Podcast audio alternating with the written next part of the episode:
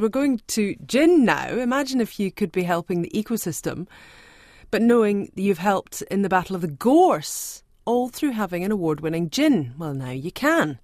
There's a couple in Marlborough who are making gin with gorse, and it's part of their business to operate a sustainable distillery. Ben Leggett, one half of the distillery duo, is with me now. Kia ora, Ben. Thanks for being with us. Kia ora, Susie. Pleasure. Um, what was the idea here? Making gin, but not wanting to have such an impact on the environment? I'd like to be honest in saying that um, uh, the choice of using gorse as a botanical wasn't driven primarily from an environmental perspective to begin with, but actually from a flavour perspective, trying to you know find an incredible aromatic profile to our gin, um, and the fact that gorse not only did that, but also allowed us to sort of look and play a little bit with how we might be able to control, at least even in a small way, um, the spread of gorse was, yeah, was, was if anything a bonus on top. What does gorse taste like? yeah, so gorse itself is um, uh, is almost like a very very sharp coconut aromatic when it's fresh, but once we've actually picked it, we um, we dehydrate it so that we can obviously have it um, for the next season. And uh, and when you do, it sort of goes quite dry and, and quite grassy and quite inert. But once you leave it to almost cure um, for a period of around about a month, these big bright tropical tones and chamomile pop out of it, and that's that's the stuff that gets us really excited. How do you keep it to kind of almost ferment for that period of time? You must need quite a lot of it. Uh, yeah, we definitely need a lot of it. Um, it uh, doesn't exactly ferment per se, but it starts to rehydrate um, after you've dried it, and it slightly starts going over, so it starts to brown up, and that process sort of opens up these other aromatics. But um, yeah, it was something that actually happened accidentally. So once we started playing with it, it didn't quite do what we wanted, but once we came back to it after a period of time, it just opened up this entire new profile for us. So yeah, quite oh, amazing. So how did you figure that out? Was it that you left it and went on holiday and came back and discovered much, how yeah. brilliant it was.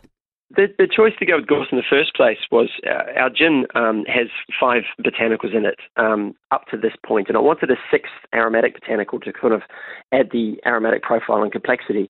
And it was um, speaking to foragers who are some of the greatest minds um, in uh, in all things botanical, and it was one of them that suggested gorse flowers. And I'm married to a lovely English girl, and, and spent time in the uh, in the UK as well. And over there, gorse is is perennial and not a pest at all. So people have been making things like wines and um, and teas out of gorse flower for for generations. So it sort of piqued my interest from there, really. Yeah, absolutely. Um, I think there are quite a lot of aspects of your uh, distillery operation that have an eye on the environment and, and trying to reduce the impacts. Um, what sort of things have you put in place? Yeah, correct. So, um, so our distillery called Elemental Distillers is located in Marlborough, right in the heart of the vineyards, um, and surrounded on two sides by Pinot Noir grapes, which is quite spectacular and um, and it can be visited also, you know, when cycling between Cellar Doors and Marlborough. So we've got a lovely, lovely location. But what's unique is the distillery is built out of upcycled shipping containers. It's got two stories. It's been cladded in New Zealand cedar. We've got solar panels um, on the top of the containers, and we've got a, um, a water recirculation system and gravity-fed ethanol systems and things like that. And even our spent botanicals, um, after we've distilled our gin, um, get fed into uh, into worm farms on site, so we can put vermicompost back into the land as well. So lovely little touches um, that allow us to be as sustainable as possible whilst also obviously taking botanicals for the use in our gin. Um, now, when people are talking about gin or um, thinking about gin, I guess you inevitably think about juniper. Um, Correct. That doesn't grow here, though, does it? It, not easily. There's a lot of people doing some amazing work towards trying to grow some New Zealand crops for juniper. It's an incredibly um, long process. Um, it takes about eight to ten months on average to mature before it can even produce berries. It's a dioecious species. Uh, the female is the one that produces the, uh, the, the berries, while the male is the one that pollinates. So you need you know quite a lot of plants to get a very small amount of berries out of it.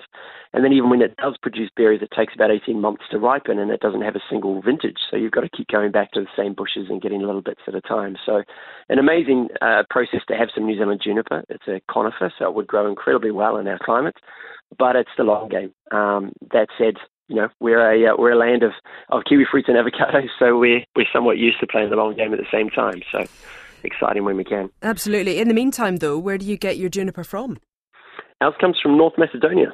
So uh, we work with an incredible father and son team um, who uh, are based actually in, in East Sussex in England.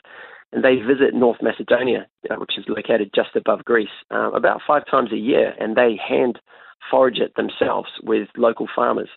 And um, and then uh, they process it for shipping, and we import it through them uh, about 200 kilograms at a time. So an incredible traceable story um, and especially when it comes down to juniper, not only do we want that degree of sustainability and, and control of who's harvesting it and where they're harvesting it, but that single origin of North Macedonia, in a similar way to different single origin coffees, produces an incredible flavour profile that plays hero in our gin. Uh, a lot of these sustainable and ethical um, choices and practices that you are involving in your distillery, is that kind of thing going to become more and more the norm? I hope so. I hope so. There's definitely overseas um, a lot of a lot more um, attention, even from a supplier and wholesaler um, perspective, for uh, brands that have a form of sustainability recognition or certification behind them. And when it comes to the gin, you know, our entire story is built up in these beautiful botanicals, what they are, where they come from, how they're grown. And so that degree of traceability is becoming more and more sought after, not only from a consumer perspective, but from a distributor's perspective as well. So hopefully we'll only see more and more of that um, uh, be pushed as it goes forward. What about using the glass bottles, which of course are pretty heavy, I guess, but, um, you know, is refilling the bottle yeah. something that we should also be doing more of and seeing more of? Absolutely, and uh, and it's a big trend that's already starting to happen domestically here in, here in New Zealand, and a lot of little uh, micro distillers like myself um, are using bottle um, refilling systems um, of their own. We're very um, lucky to be partnered up with an incredible global initiative called Eco Spirits. They've produced these incredible 4.5 litre eco totes, they're called, which is roughly the equivalent of buying a case of gin. But instead of, say, a restaurant or a bar buying a six pack of gin, they can get one of these totes and they can use it to refill the same empty bottles that they've already used and therefore purchase it at a much cheaper price because the packaging isn't involved. As such, they're almost by default um, proactively more sustainable in helping to mitigate the amount of glass usage. And um, and for every single one of these totes that uh, gets sold or, or distributed to a bar or a restaurant, a uh, mangrove is planted in um, in a delta in Borneo, and the full traceability of that works through the same incredible eco spirit system. So we're very very proud to be part of that uh, uh, and to have that available in New Zealand. Hmm. Now, of course, we started this talking about the gorse um, and its flavour profile that you were talking about. And this isn't just about um, taking some of the gorse off the hills. Uh, I think the gin that you make from it and using the gorse as a botanical is a bit of a winner.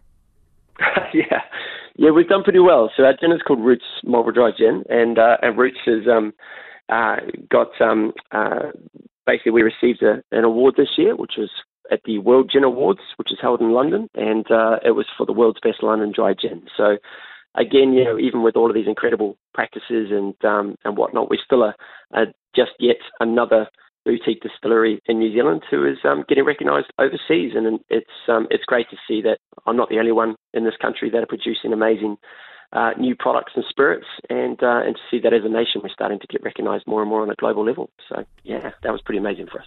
Yeah, congratulations. Thank, Thank you very, you very much, much, for your time on afternoons. That's Ben Leggett there uh, from the Elemental Distillery there.